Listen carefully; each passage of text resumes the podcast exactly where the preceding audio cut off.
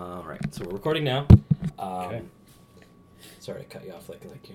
That's already conversational. Um, you're listening to Inkstuds, and I am here at the table with Kristy Valenti and RJ Casey, Hi. Hello.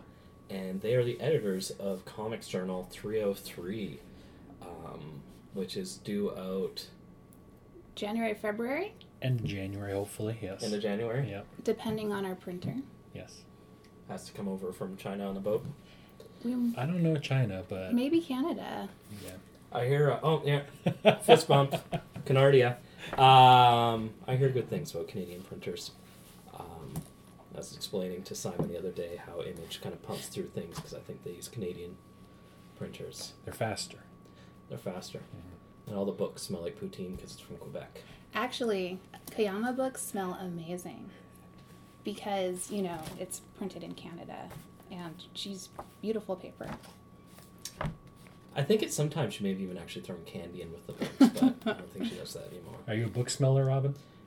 I am not one of those folks that will like stick my nose right in there, but if a book smells bad, I get angry. And there was one recently, and everyone thought I was on glue because, well, the glue smelled. That was not on purpose. I'm sorry. Um, thank you both for joining me today. I've already derailed. Uh, obviously, it's been a while since I've done one of these. Um, I was coming down to Seattle, and RJ had been talking to me about kind of wanting to talk about the new issue. I think you asked, "Have I ever interviewed editors?" At which point I wanted to be like, "Have you ever looked at my website?"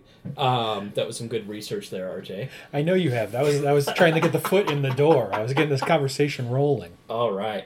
Um, but it's interesting. You guys are doing 303, and it's kind of a return to the magazine format. Yes. Um, now, the really important thing about this that I kind of I think I want to start out with is it's.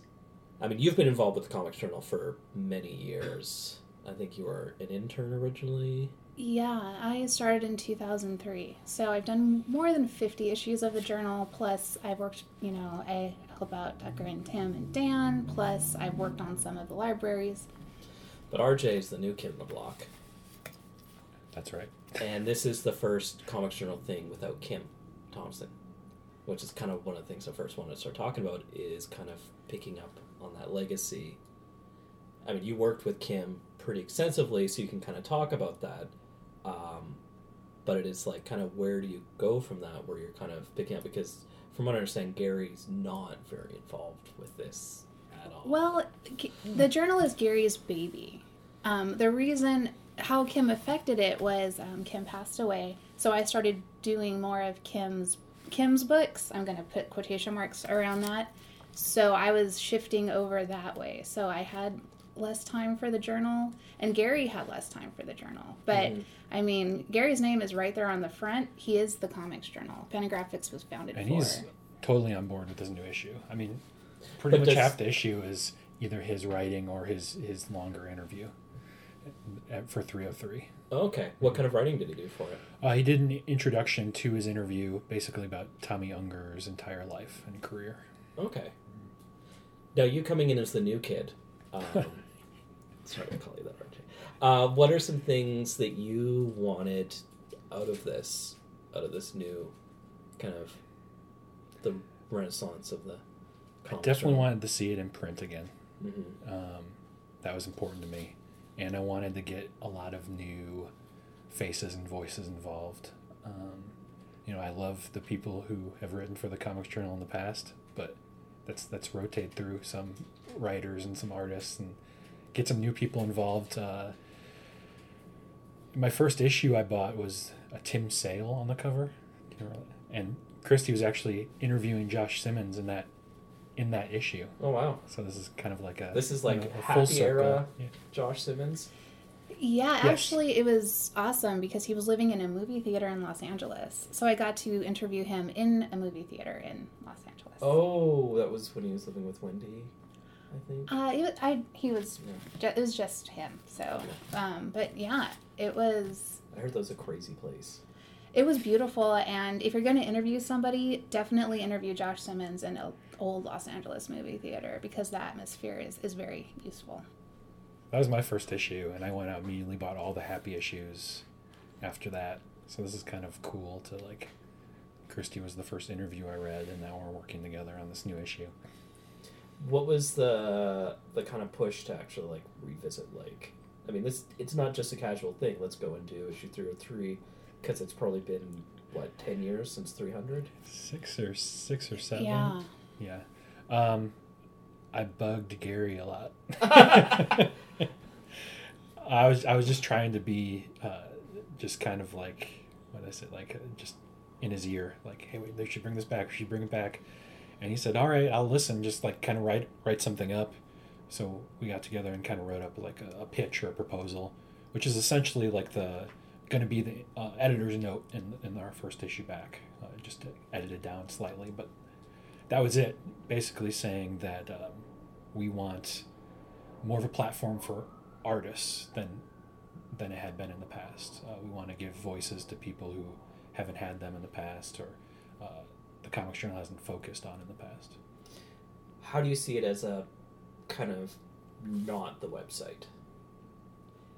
Because the website is very Yeah. functional and it's very up to date. Things are constantly happy with it. Like it's actually people kind of people complain. People complain about everything, but I actually think the website's pretty solid as far as like different content, ongoing content. Like it's it's not stale. Um, we want to be more thoughtful and holistic. I guess that's sort of a buzzword, but we don't have any reviews. It's all columns, it's all features. We have this amazing, I'm going to call it a true crime piece, which, um, so we do have more time for investigation. That was an amazing piece that you brought in, and it blew me away. So, um, yeah, I, I I love editing. mhm. Um, I love give me a word count and a deadline, and this is how I think, and this is how I edit. And and I love print.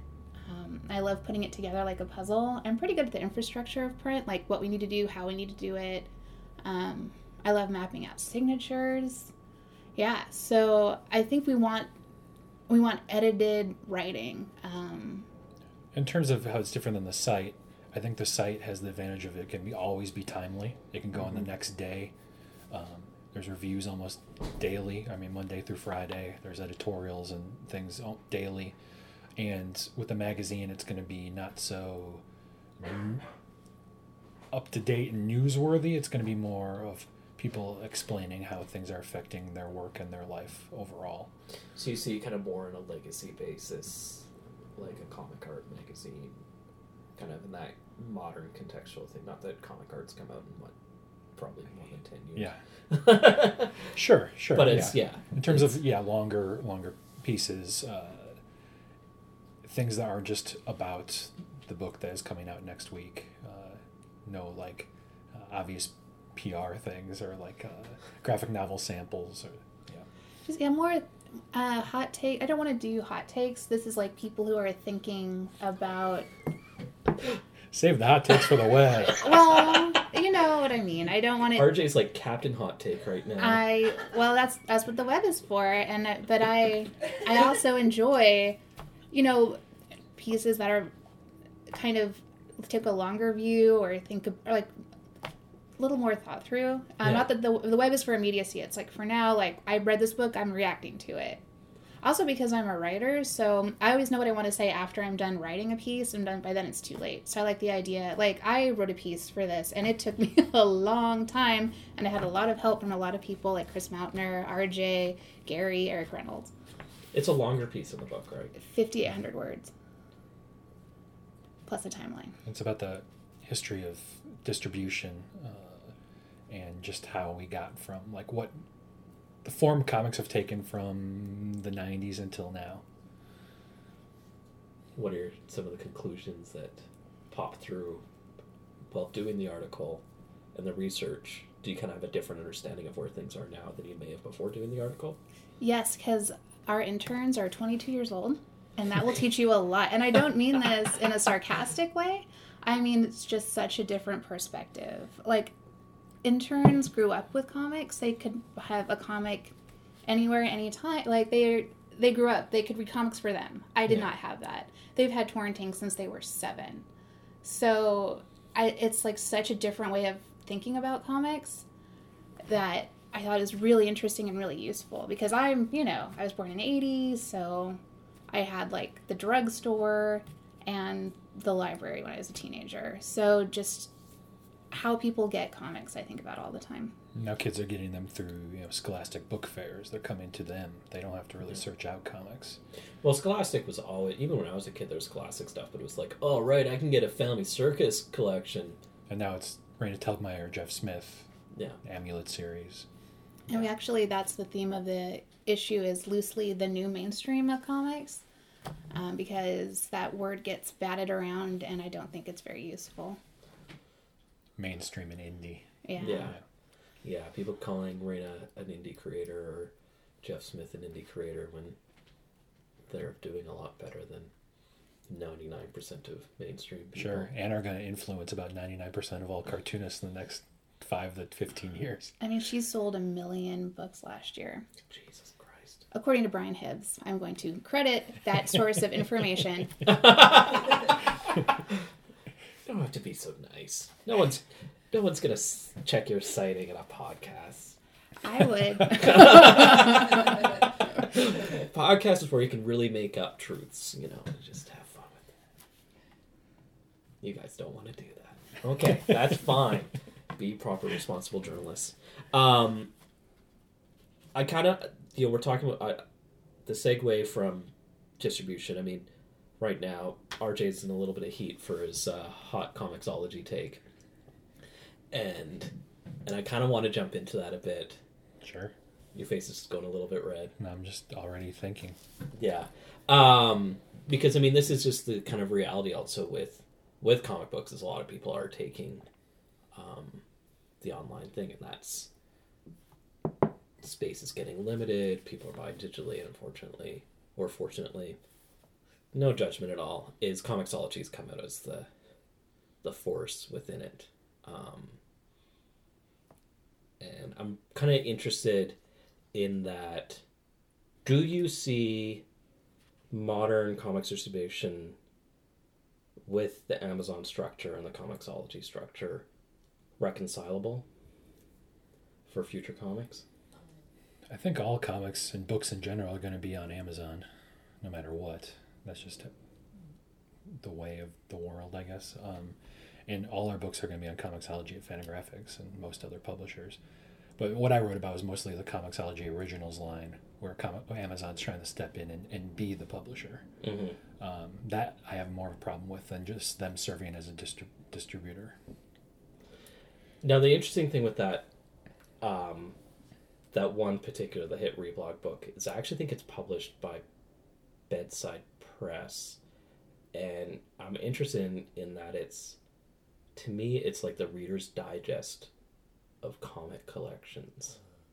Um, and I was telling that to Simon earlier, and it's like, I don't really know what the future is with that kind of comic thing. It's like when Ivan Brunetti did those graphic storytelling things for Yale, but Well, those were, those are obviously for a library. Without that kind of depth of criticality, Uh-huh. where it's just like we're just pumping stuff out.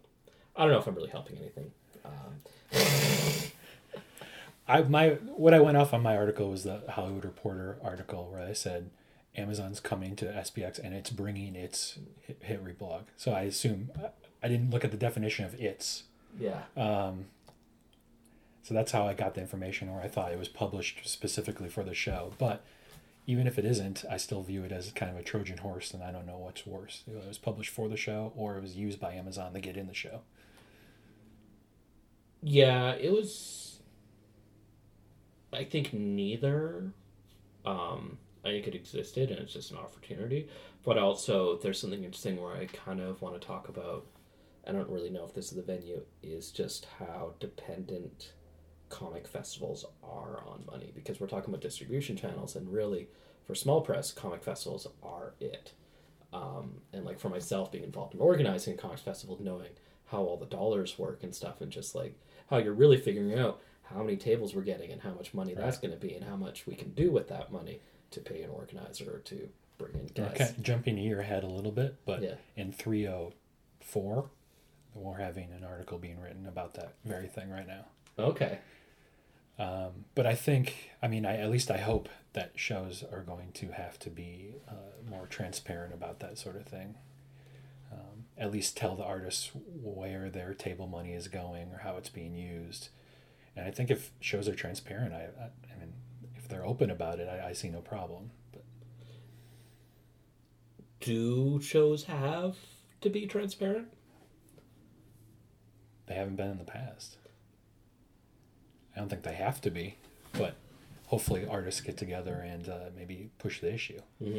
Like I, I'm, I'm just kind of asking that a bit. I actually think shows can be completely transparent if they're non-for-profit societies, especially. I think they have to. I'm not 100% conversant on the law, so don't, you know, I'm not going to be super accurate. But I think if you are a nonprofit, you do need to, at least for tax purposes, say where the money is coming from. Yeah, you you you you would have in Canada at least you have to have your financial statements which have like a list down of where all the expenses are going. So you could actually like if you want to spend the time you could really find out with TCAF some stuff. Um, but like I don't think you'll ever get anything from like Brooklyn Comics. I mean that's just a private enterprise and stuff. Unless all the artists who table there demand they get something from it. Yeah. so you guys have a longer goal with the with the journal as far as like you're thinking forward to the issues like We have people writing for 304 currently, and we're kind of penciling in a 305 right now as Oh wow.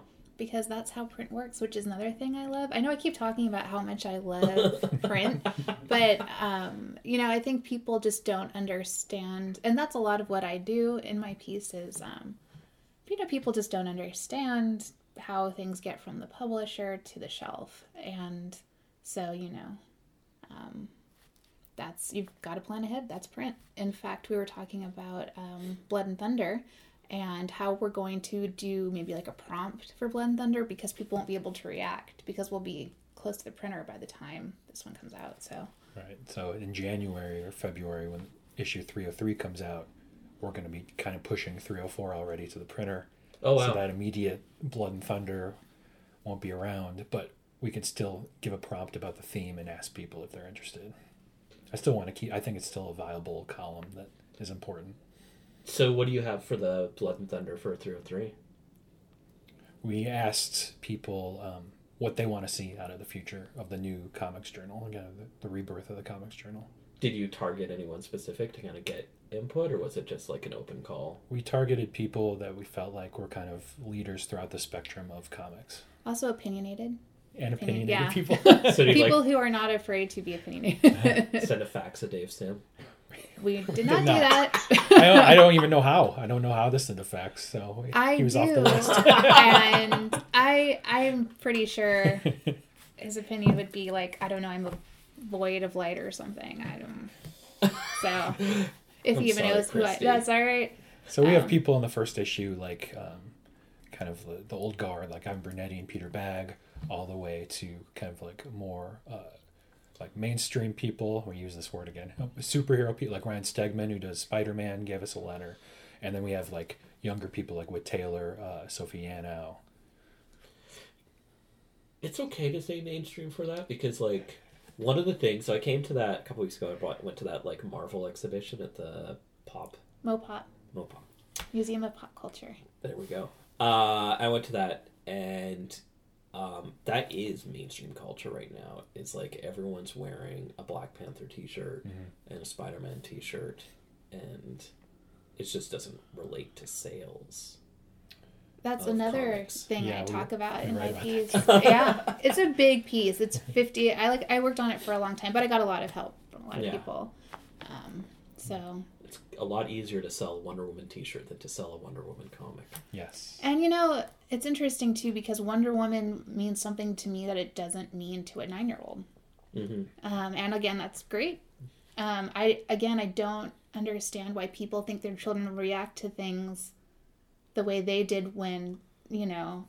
And when I was nine, there was I didn't even I read like a little bit of She Hulk maybe, because again that's what was there. But like they've grown up on manga and you know they have their own superheroes. They have so many things. So why would they get you know what I mean? Like people are not little a nine year old isn't going to feel about Star Wars the way a kid who was nine in 1970 when it came out. I don't know. I'm actually from some time. Well, I'm actually I grew up in Modesto where George Lucas is from. Okay. So I think I sort of like developed a. I'm not going to be super into Star Wars because every there's literally a statue to George Lucas, and I'm a rebel. With So like, the Jabba chin. no, it's American Graffiti because that was shot in Modesto. But um, yeah. So I mean, you just can't ex- like there was nothing. They had like comics, a little TV. I mean, people. You know, the movies came out a lot less. Blockbusters had just been invented. I mean, you can't expect a nine-year-old to react to that. I mean, everything they've seen has been influenced by that. They can see that, you know, 24 hours a day on TV. It's just not going to be what it was when your their parents were seven or nine or whatever. And that's kind of the the really interesting thing is that because these in Marvel properties and DC properties have become such entertainment things that it exists as that and folks don't really engage with it as comics necessarily. Sure. And where with the Rainas and the Smith and the Kazu, you're engaging that with the comic. There's nothing but comics until there's like a smile musical. Um, that's that's what you're going with, and so it's kind of interesting how it's really working on that language and developing that language for kids. But then comics have always been multimedia, and you know, I mean, wasn't it that like the whole planet brain? Sorry, um, Superman that came from the radio show. A lot of that stuff, right? Daily Planet Oh, was I, that. So I feel like I could be wrong. I don't have my source, but so I feel like there's always been this give and take, or like you know, obviously the Batman TV show, like very, and you know, so there's been this back and forth from forever, and I Maybe don't. there just hasn't been a, as much a discrepancy in terms of Yeah. viewers and readers than Yeah, now. I think Yeah. the thing I'm thinking of is just that these cultures can are really diametrically different. Like this is all going into like pop culture, and this is a T-shirt, and then like we're looking at like the YA market is and the children's market. It's it's it's comics, and it's like librarians are responding to that. I mean. Mm-hmm. Working with the library in Vancouver for VanCaf, and they love it. Like they want to have it there. They want to be involved because that's their biggest market. Working with the bookstores, they love it because that's the only expanding book market other than books about Donald Trump right now. Like Yeah. It's comics. I have a statistic in my piece where I think most, uh, statistically, mo- most people reading and buying books are under 29. Um, so that's also kind of an interesting counterintuitive. and mostly mostly uh, women, right? Yeah. Yeah. Uh, women, but also statistically, men read more books by men and women read more books by women. Um, so, I mean, these are just Yeah. things I've been looking up and thinking about because, you know, I'm a lady who grew up at a time where statistically women weren't reading that many comics, quote unquote, untrue, but, you know, so, But and that's kind of where you also look at how publishers uh, really have their don't have their thing together as far as responding to that. Like, you know, Image is doesn't have a lot of women there choosing the comics getting published by Image. Um, sorry if that's new. Um, But I mean, the thing is, uh, so that's why a lot of the people who are doing comics today were influenced by newspaper strips yeah, because that's general audience. So you know, Calvin and Hobbes. It's so I mean, it's it's the medium. It's never been a problem with the medium. Yeah. like people love comics. Well, I'm I'm just talking. I'm talking literally like the Oh, industry, like yeah. where you don't have uh, as many publishers having that acknowledgement of women as part of the power structure. Well, that's true. But again, Like- women read tons of comics. They read Yeah. web comics. They read manga. I mean, they also. I'm not saying they don't Yeah. read. You know, violent image comics. I whatever. But I'm just saying like there are comics for them. It's just not going through these traditional No. structures. And that's where that success of the the Scholastic is coming from because they're kind of more a response to what the readers are necessarily kind of twenty year old method. you guys are all just staring at me. I think we're in Well, agreement here. Yeah, Mautner and I. Am I pronouncing it Montner or Mountner? Chris Sorry. Mountainer, yeah. Okay, I actually see it written, um, but we both really get into that. Like that's kind of a bulk of our. That's why you need to buy the the issue to read all of these brilliant, well thought out observations. So in terms of when we, we're exploring the new mainstream, Kristy is is giving us the the rundown and the timeline, and then we have Chris Mautner come in and say more of the editorial side, like uh, you know these books are selling 1 million, 2 million, 3 million copies, but are they good? Uh, is there a is there a, a bell curve that we have to as readers and critics look at these books? Well, you remember the, like, I don't know if you're around much, but I mean, you know, like the whole 2006 when all the book industry latched onto comics really quick and signed a whole bunch of people fresh out of art school, and a lot failed really badly. Yeah, 2006 is actually a pivotal year in my piece. I have an actual timeline Oh, okay. because I love timelines. That's a good editorial structure. Well, also because it's visual and we have graphic designers and they love visual things. Um, yeah, I I mean, basically what happened was comics got into the bookstore market to readers where people could buy them. And I mean that just changed everything really. Um, and then, you know, other things happened and we all know about like the internet, but um, and smartphones and things like that. But so yeah, I mean it's just I should. I'm rambling a little bit, so you should say something. No, I, you got to read the issue. Yeah, I mean, if you want more of this brilliant stuff,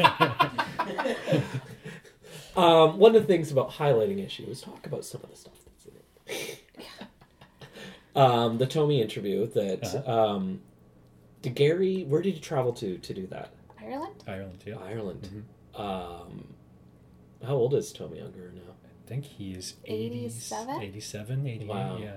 Gary went to Ireland, uh, spent did two interviews, I think, in Ireland, and then did like a follow up, maybe on the phone or through Skype. So they spent a long time together. How long is that interview going to be? How it was like eighty pages. Oh wow! It's- Well, how many words was it? It was like a thirteen thousand word intro plus. Yeah. It's it's a long interview. It's a it's a very much a Gary interview, um, but this is an artist who has been creating all types of art and books for 50, 60 years. So I would think the length of the interview is fitting. Now, for I'm going to be honest, most people listening to this may not know Tomi and why Tomi is fascinating and important. Sure. Um, Dave Cooper knows. He's really obsessed with Tomi. Um, but I what it didn't is, know that. oh yeah, no, he he. There was like a particular Tomi painting when he was young and then that kind of when you get to know Dave and the two different sides of Dave, it makes a lot of sense. So, the two different sides of Tomi. Yeah. Well, I, I mean, if not, I mean, he is from Alsace. Uh, I'm not, again, I'm not sure how to pronounce that. Right. Al- I think that's on the border of France and Germany. Well, right? there's the whole World War One, World War Uh-huh. Two thing. If we're looking at how France and Germany responded, but basically, he grew up occupied by Nazis. So again, they came and occupied his his city when he was I think 10 years old. right. Jesus. Because if you know how World War II works, the way the armies go, well, I'm not going to get into that, but they always run straight to Alsace and Lorraine, World War One and World War Two, and that's where he was. And so, I mean, if nothing else, I mean, you get like 50s publishing with Maurice Sendak, and like he, Ursula Nordstrom. yes, Who worked at Harper, I believe, who brought in you know Shel Silverstein, Maurice Sendak. You know every every children's book that lasted the test of time, she was the editor of. and she was like, you know, this avant-garde, powerful, who was just like, let's get these great artists, and you know, basically change children's books forever. I'm very pro editors. We're both pro editors. We're both like, so. But you have Tomi's life, like you mentioned, the, the duality of his life is that he's been making children's books forever, but also he's been making, uh, you know, anti-war posters. Uh, Doctor Strangelove, yeah, the movie, poster, and uh, satire, and straight up erotica and porn. Which again is another thing, which is a question you can always talk about. Is like artists doing work for adults, artists doing work for children. That's never a question that's gonna go away. Like, how do they interact? Like, how does that affect an artist? Yeah it's I was going to say, in Tomi's case, he was basically, you know, he says he was blacklisted by uh, the ALA because he was crossing that line. He was Yeah. doing children's books as well as erotica and all his other things. And they basically said, we're going to stop selling the children's books. And it affected his, his life and career and has been fighting that his whole life. And, you know, Yeah. Gary loves the artists who, who fight. yeah. Well, it's the same thing as uh, like Maurice had to be pretty hidden about his sexuality for a long time, right? Sure. Yeah, and um, Gary loves funny haters. Those are his people. Like that, he will never not be fascinated by funny haters. Yeah, people who have a lot of rage and wit. Are there any particular folks that stand out to you that you'd like to see that kind of come from that area that that could use highlighting, like Kenneth Smith or something? Kenneth Smith? Well, we were actually joking about this because we don't have Ken Smith in this issue, but We don't. we have something way better. So we were so you know we were trying to comparing the new our new comics journal to ones in the past and people are like well what's going to be the the weird column that people are going to get confused by if Kenneth Smith's not there and go we've got some stuff up our sleeve You're leaving me hanging here. that's because people need to go out and buy the issue. I'm not going to say anything till you say what it is. well, you have the table of contents. I think you can figure it out. no we have some artists that are some yeah artists and and writers that we brought in because we knew they were coming from another place that you know either Kristy and I could write about or other writers we knew they're And- completely unique And what's interesting is they've never written for print. Yeah. Which fascinates me. So just even simple things like uh, art, like could you provide some art? There's like all these conventions you don't think about, like, you know, fair use and like to do, or just people are literally, you're like, you have this many words. And that is a place. So that's I- something I had to completely learn too I've and I, I think you notice that's how I think now. I'm like, it's this many words, it's this many Yeah. words. So I think it's interesting because I think it affects people's writing, and I think in a positive way. Yeah. Yeah. I think just editing as well for some writers and artists who we have we have artists in this issue who have never done uh, just straight up writing, and we have writers who've never done anything for print or been you kind of under the microscope of editors. So I think it all comes together and makes a really unique issue. So, what are some of the things that you learned as an editor working with Kristy, who has much Oh. more editorial experience? Everything. I'm good at getting balls rolling and being enthusiastic, but Kristy is actually the things that holds everything together. Yeah, I mean, I know how it's. I just know how to do it. I know how to get it done. I know like we need to get this person to do this, this person to do that. We have to think about, you know, this list. This, you know, yeah. So just very and plus I'm a freelancer and you're a freelancer too, but um, so I you know I'm able to think like a freelancer and so I'm like need to do this. It's it's not that exciting, but like I'm really able to kind of do both sides of it, hmm um, which I think is helpful. For yourself, um, what do you want out of a new journal that you weren't getting before? Kind of what do you for yourself as your kind of imprint on it of the reflection of your impact on there? Gosh, that's hard to say. I mean, I think I'm again. I'm.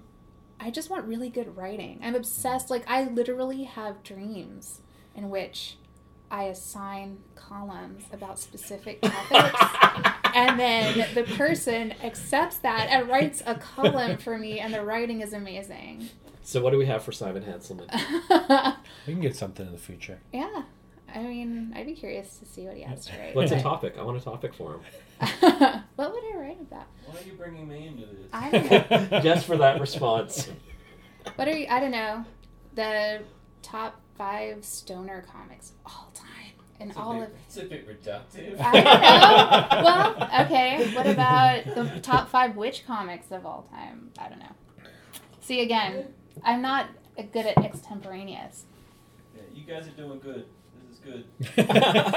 There's no bad ideas over here. well, there's also a lot of brainstorming, which is another thing I like about print is you can go through a lot of ideas and refine them. And, Um, and Kristy and I, our desks are right across the room, so we can literally brainstorm all day long. Do you ever like arm wrestle over an idea? Like someone likes it less than the other? Uh, there are I mean, definitely. there's ideas like that. Yeah. we're arm wrestling. Um, I would obviously win. Hello. I'm the jock at the table, obviously. There we go. Yeah. For those that don't know, RJ does a zine about sports mascots. I Did yeah, yeah. Oh, we did joke that this is the only time in all of history that two comics drill editors went to a WNBA game together. Yep, And Storm won, that's by got to be true. As you guys were like needling Gary to do 303, Mhm. um, were there things that you're like, you know, we're coming back? Like, this is kind of the things we want to do that really signify the importance of of this as print and just like kind of like big conceptual ideas. And I'm curious with that because you kind of have like a an editorial statement in there um, where you you use some some very strong terms like righteous indignation. Um, Hi. I find that so weird with you because you're like the sweetest guy in person. You just look like you're ready to give people hugs. Sure, I am. Sure. But like what what with that editorial statement you talked a bit about that before of like your pitch to Gary. Um, but did, was there things like really specific like we're, this is something we need to do because we're not getting this from X comics publication, you know, Comics Buyer Guide. Does that even exist anymore? I don't know. I don't know. well, I'm obsessed with context. Mhm. And I think the journal can offer context. And also, it's it's just people always like you need it in print because it's gonna last. It's gonna be in a library somewhere. Like I'm constantly working with the journal. Um, I work with archives, stuff from the '80s, stuff from the '90s, um, and just like just reading about a moment in time, even bef- you know, is just you're like, oh my goodness, like this is what people. And I work with interns a lot, and I keep mentioning this, but like so example for example what if you're working on an underground comic and you're a 22 year old you know non-binary feminist so i'm just like look there was this thing called the comics code they had to break all the taboos of the comics code and that's what they're reacting about and that's why it's like this and once you kind of explain that people are like oh you know as opposed to like why is this so horrific you know it's It's just it's harder to explain things online when you Yeah. know uh, tweets or whatever posts are just flying past your face. Yeah. And there's like a lot of things I don't know about at all. I'm like very confused a lot of the time. So that's the other thing I like to like research, think about it, and organize it. My main thing was I mentioned this too, but the platform for the artist specifically. Um, I think comics have probably never been, terms of sales or money involved, definitely money, never been more popular. But I think artists have maybe have never been in a worse position. hmm Yeah, I was working with I'm, I've been working on a book about James Warren. Um, it's a Bill Schelly book, and when you do the math, you're like they're making four thousand dollars a month in the '60s. You know, you for just get- drawing creepier eerie or something. yeah, and you just or well, like no, I think it was it wasn't specifically that, but just like yeah, just the sense of like, or even like Ellen Datlow. I don't know if you know her. She's a very influential editor of uh, short fiction. Um, she's edited like I don't read books with words. all right. Well, it turns out uh, people got paid one cent a word for fiction in the 80s, and they're getting paid one cent a word for fiction in 2018. so, again, we're working with people who are not, you know, and it's just harder and harder, I think. We have a column in, the, in this issue, and it's going to be in every issue that we are able to put out called um, in the, "From the Trenches," or it's going to be specifically written by an artist who is working currently, and they're not going to be just talking about their comics, but things that are affecting their life right now. Yeah. The scale of, I mean, I'm sure you go into this, or it's going to be going into the future stuff with like how dependent comics are on craft shows, on internet sales, on personalities. Like more than ever, creators are based on on their presence, um, at least in some kind of context. And it's interesting, frightening, and horrible. I mean, you know, how would uh, Bill Watterson do a webcomic now? Um, Yeah, or would he be able to kind of step back like he was, like he did, or you know, kept his, uh, was able to be anonymous for so long? yeah. Well, even somebody like Elena Ferrante, we both love Elena Ferrante, which I may also not be pronouncing correctly. She's an Italian novelist. Yes, she's my brilliant friend. We're both obsessed with this book, um, and we've been reading the series back and forth because that's how we do. But um, there was this big thing where this guy's like, "I'm going to unmask her," and it turns out it was a pen name. It was just a different Italian writer. Yeah, it's like it's a lady with a pen name. Yeah. But so yeah, even just somebody who's like, "Look, I just want to write some books. Here's Yeah. my pen name." People, yeah. So it's this weird. Well, there's also some other things going on with that, but And then there's the Olivia Jaimes Nancy. Yeah, yeah. I guess that's a pen name as well. yeah. Yeah, but I have a theory.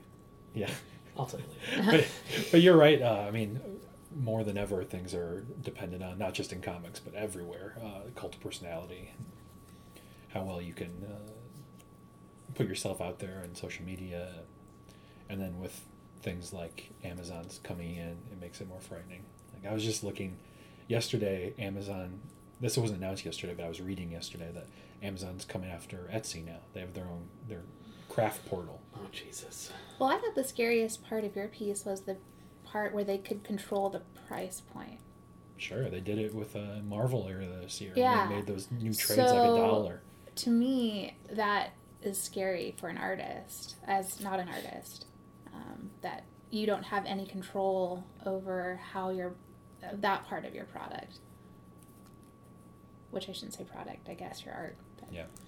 That's a problem though, is it is you know, it's and that's a lot of the stuff right now. Like there's a lot of stuff within the greater comic milieu of small press stuff that I see as product. I don't really see it as art. I see it as like stuff that's made for a craft show, um, or a specific Kickstarter campaign that doesn't really lend me to like long term uh, integrity. That's probably true. Or it's people, you know, using comics more as a stepping stone to get into some enter- entertainment realm.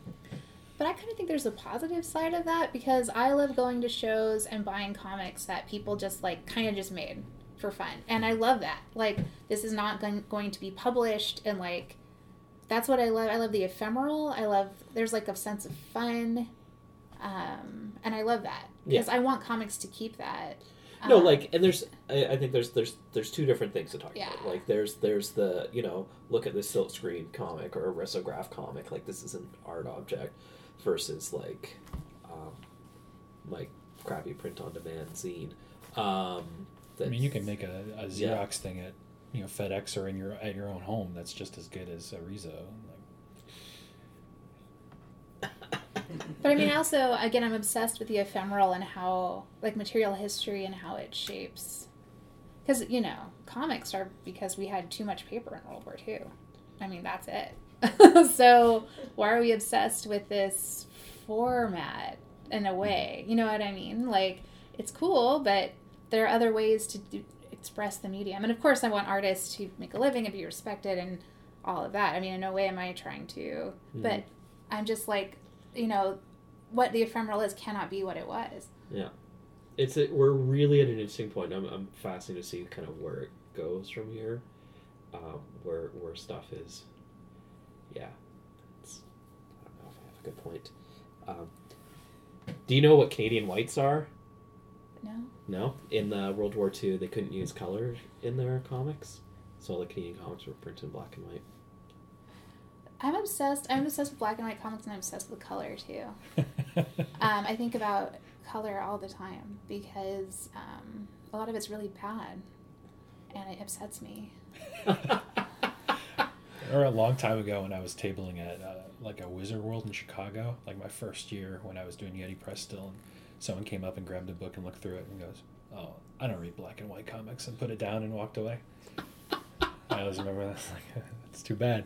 Well, also because I grew up when black and white meant good, Mm-hmm. because it meant it was independent and it meant it was the Hernandez brothers or it was Jeff Smith. And now that's obviously not the case. So I've had to really like make my brain be like you know, there's it does not mean good. Like yeah.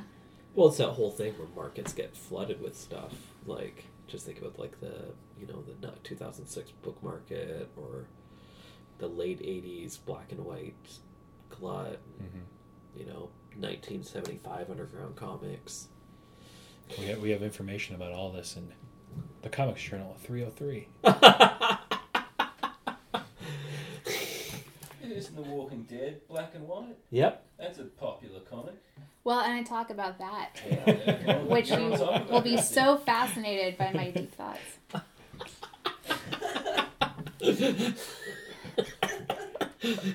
so, what is your article for 304 then? no, actually, I get to not write for 304, which is good because um, I feel rusty about writing and I'm not very confident. Because again, I love good writing. I'm obsessed. Like, good writing about a good book is just what I think about all the time. I dream about it. There's a book, um, the, Liana Finck book. Oh yeah, Yeah. The new uh, Liana Finck book. And Are I've you been- familiar with her? Oh, the new book is so good. Is it a book with words? No, no, it's a, it's a graphic novel. Yeah. She's a, she's like a New Yorker cartoonist and does a lot of uh, gag strips. Oh, But this is her first graphic novel, and we both read it. And it's Who like, put it out?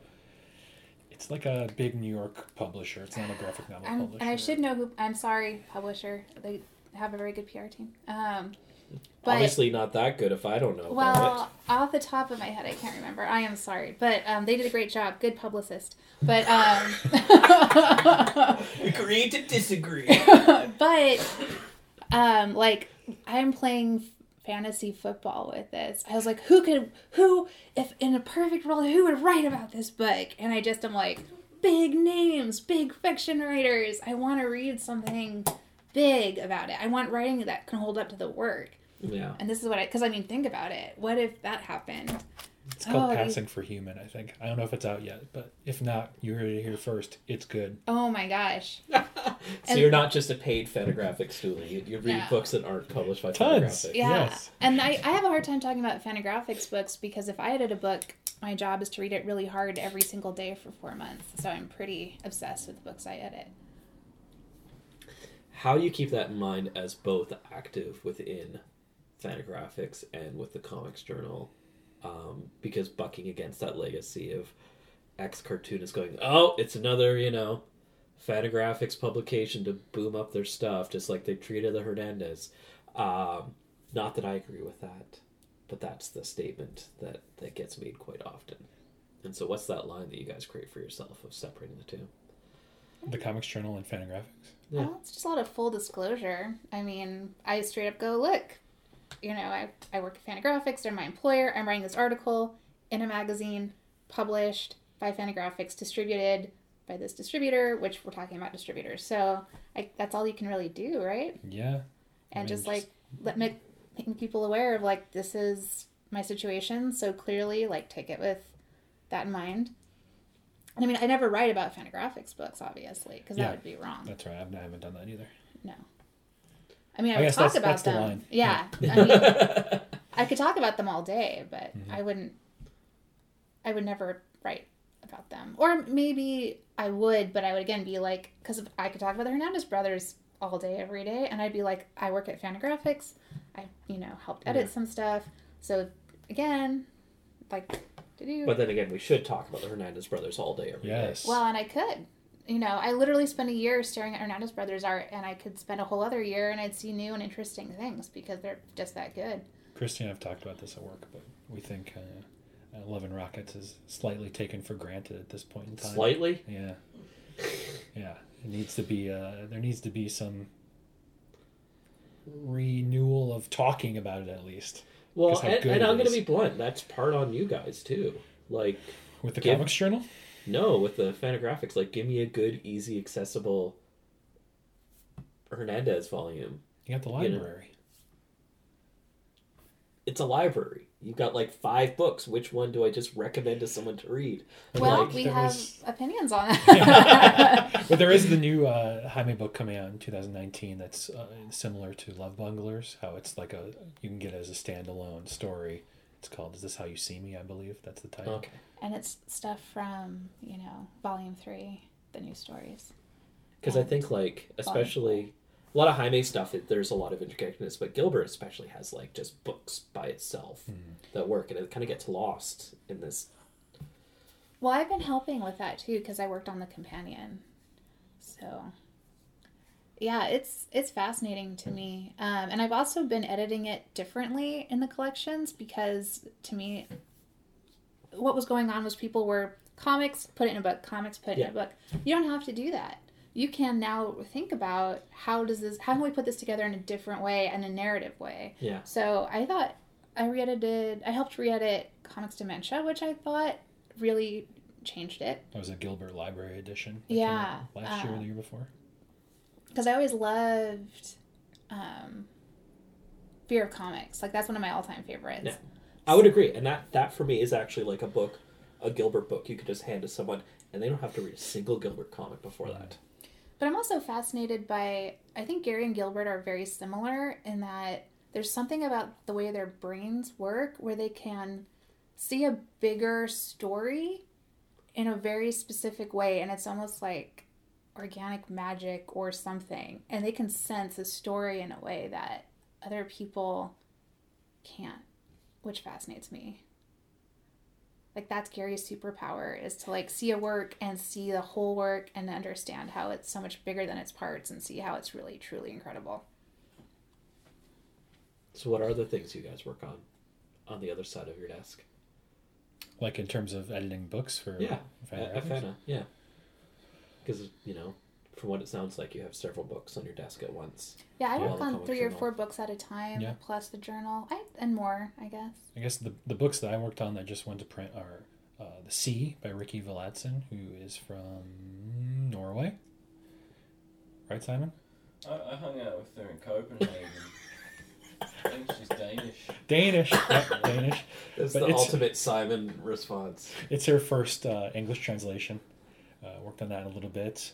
Uh, edited Twists of Fate, which is Paco Roca's next book. His last one was Wrinkles. Um, this is more of a historical book. Um, just did Ink and Anguish, which was the collection of uh, Jay Lynch. Uh, Jay Oh, Lynch anthology. nice. Yep. I remember when I interviewed him and like trying to find Jay Lynch comics. Like I had the you know the Nard n' Pats. I think I Uh-huh. had a couple other things, but it's so frustrating when you're like prepping to interview an underground guy and it's just like finding those bits and pieces. I work on the Spain series too, which I like a lot. But yeah, I'm happy with our new underground stuff. I'm happy to work on them because I feel like, especially with Jay and Spain, like they're gone. This is going to be the book now that's going to, you know, last the test of time. Um, Patrick Rosenkranz is really fascinating as far as like his like depth of obsession and knowledge of He's very work. good. Yeah. It's very few guys with that kind of understanding. Mm. So get everything out of his brain that you can. And I definitely want to talk about the books I'm editing. Yeah. I'm obsessed with my books. Fruit of Knowledge, everybody should buy right away. It's Liv Strom Strömquist. See again, I don't know how to that pronounce comes out like next couple weeks. Yeah, and it's amazing. Everyone should read it in the whole world.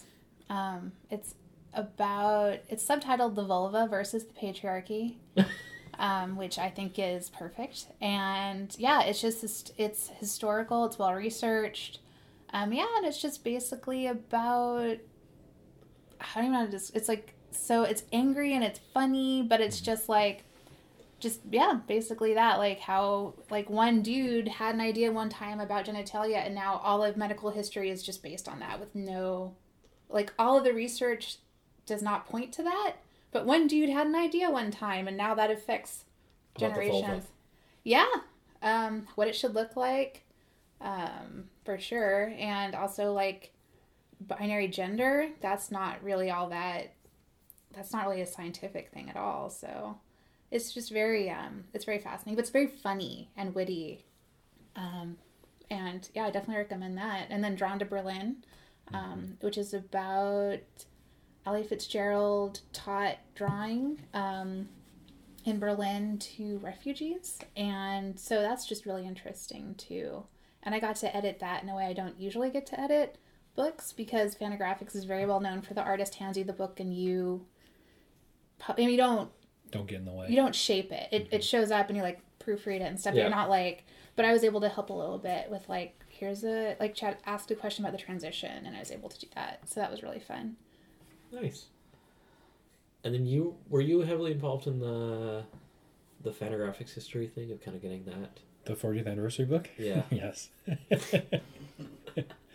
I mean, it was Tom Spurgeon and Mike Dean came in later, but everything kind of went through. I was the person that kind of went through. Uh, Yeah, the checkpoint Charlie. yes. And then I worked with uh, Keeli McCarthy to make sure how we got all these words and photos and art together in that giant book. Yeah. Was that one of your first big projects at Fantagraphics? Yeah, I would say, I guess the first book that I worked on editing was um, Ezequiel Garcia's book, which is Growing Up in Public. But uh, We Told You So is much larger. Yeah. that took like, I mean, for Tom and Mike, it probably took uh, longer, but for me, it took like a straight year. Oh, and Mort Cinder, we have to talk about that because Yeah. Ezequiel Garcia wrote a bio for that book, and also Mort Cinder is amazing, and you should read it. That's Breccia. Yes, and Oesterheld. Oh yeah, yeah, yeah. and it is gorgeous and amazing, and we worked really, really, really hard on it. How much stuff is in that book? It's the complete Mort Cinder. That's going to be the first Breccia book that we're doing. Christia did that. Yeah, and we got really good files for it. We got some beautiful, beautiful files, and um, Matt Fraction actually sent us a blurb without Nice. us even asking, which is you have no idea. My life is trying to track people down to help blur books, and he just gave us one, so thank you. And it was amazing. I was very happy about that. I was like, this never happens, but people love Russia. When I interviewed Matadi, that was like the one guy who just kind of like went on and on Mhm. about as like his his guy. Like every artist has the like Breccia and like Mu- Munoz and Sampayo. Like Mm. that was that was it for him. Well, and he was doing things like drawing in candlelight to get candlelight in black and white Jesus, that's For- some Godfather shit. for newsprint again. Using he used like he would put the pen away and use like sponges and stuff to try to get yeah, different textures. gum. It was, yes. So it's it's awesome. The stories are great. Oesterheld is great. Obviously, I worked on the Eternaut. Um, I, just I think this book is beautiful. Jacob did a really Jacob Covey, the designer, did an amazing job. Everybody kicked a lot of butt on it. Um, I'm very very proud of that. Kristy edits the complete Crepax as well. Yes. yes, I do. and the interns do a lot of stuff on that. Like they help detext, which is like delete the Italian, which means you spend a lot of time looking at the art. And all of the interns end up like wanting to get Crepax tattoos and things like that because you can become obsessed with it because the art is so beautiful. I don't know anyone who can draw like. Well, he can draw anything. He can draw a shoe, a foot, a car. Some kick-ass Clothes. motorcycles. Yeah, well, that's the piece I got to write about because um, I love obviously muscle cars. Obviously. obviously. so How is this obvious for anyone that doesn't know you, Kristy? I'm from Modesto, and Modesto is where American Graffiti by George Lucas was filmed, and so it's all about cruising up and down McHenry in muscle cars. So now I have to ask. We've segued into it. What is the best Fast and Furious movie? Okay, Oh. six, obviously. Oh, RJ has an opinion. I have opinion. no opinion. No. I was just so happy you asked Kristy. Yeah. well, because with I know Kristy's got better taste than me. Sorry. I don't know about that. I I certainly watch more movies than you do. I'll put it that way. But I did do with Stephanie Rivers. She really did all the work. Um, Fancy and Furious, and it's six, obviously. I could get into it, but everybody's looking at me weirdly and blankly, so I'm not going to do that. 'Cause I, I just think any that have The Rock is definitely a step up. I recently rewatched uh, Tokyo Drift. Oh, that does not age well. I kind of love. the Ja Rule vehicle? No. No. No, Tokyo Drift's the one where they go to Tokyo and But they have a Hulk car. It's really great. Bow Wow has it. I've seen more Bow Wow movies than I should have for a lady my age. no longer Lil. Yeah. No. It's grown up. and he may not be an awesome human. I don't know, but again, I've seen. I haven't heard anything. Uh, yeah, but I just I like Tokyo Drift too. But I watch this all with my friend Stephanie Rivers also. So I think having a group of people to watch it with is really key. Yeah, I don't have friends that are good enough to watch them with me. So just be sad. Simon, do you want to watch some Fast and the Furious?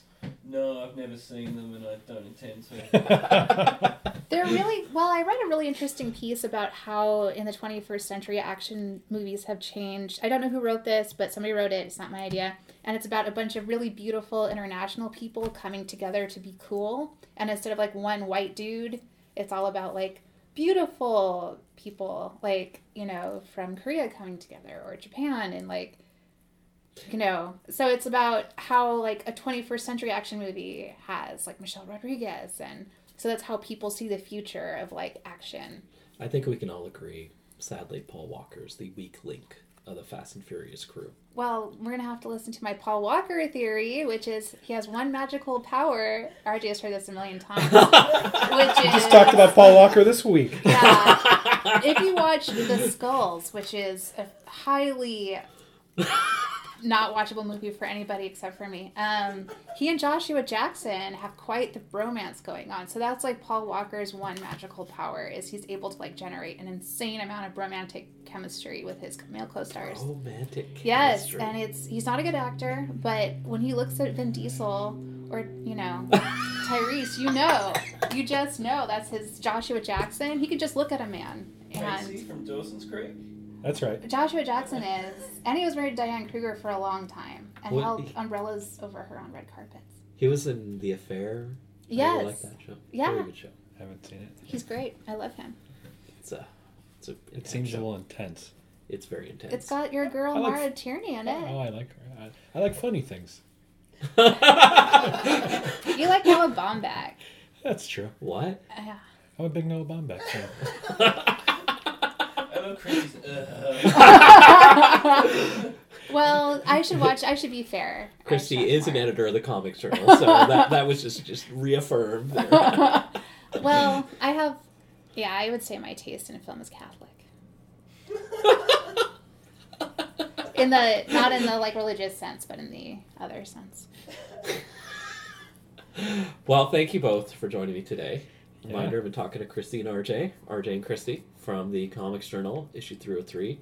Uh, will it look very different than past issues? It's so beautiful. Oh my goodness. I I mean you I just cannot wait. Like oh Sean Williams, Sean David Williams, Jacob Covey, um, Justin Allen Spencer. We had again, you can't find a better team of designers. We're so fortunate.